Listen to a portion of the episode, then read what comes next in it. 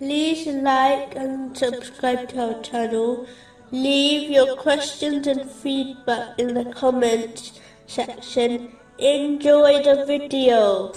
Moving on to chapter 7, verse 102. But indeed, we found most of them defiantly disobedient. The defiantly disobedient mentioned in this verse applies to any disobedience to Allah, the Exalted, by failing to fulfill His commands, refrain from His prohibitions, and face destiny with patience. These people may believe they have support from others, but due to their disobedience of Allah, the Exalted, their supporters will eventually become their critics. One only needs to review history to observe this fact. Simply put, the one who pleases people, by disobeying Allah, the Exalted, will not be protected by people from the punishment of Allah, the Exalted. The other aspect of doing wrong is mistreating other people. The one who mistreats others will find that justice will be established in the hereafter, even if they escape it during their lives in this world. This justice may well cause the oppressor to be hurled into hell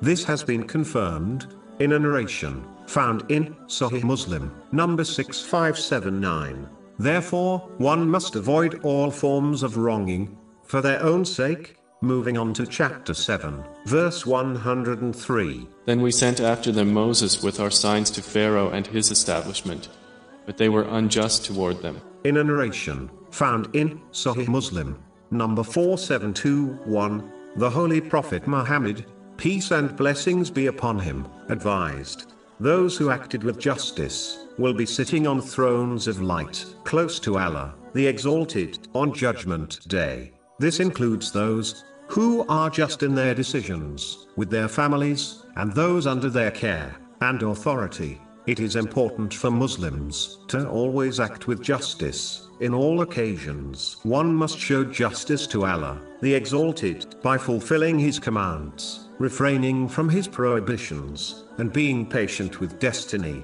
They must use all the blessings they have been granted, in the correct way, according to teachings of Islam.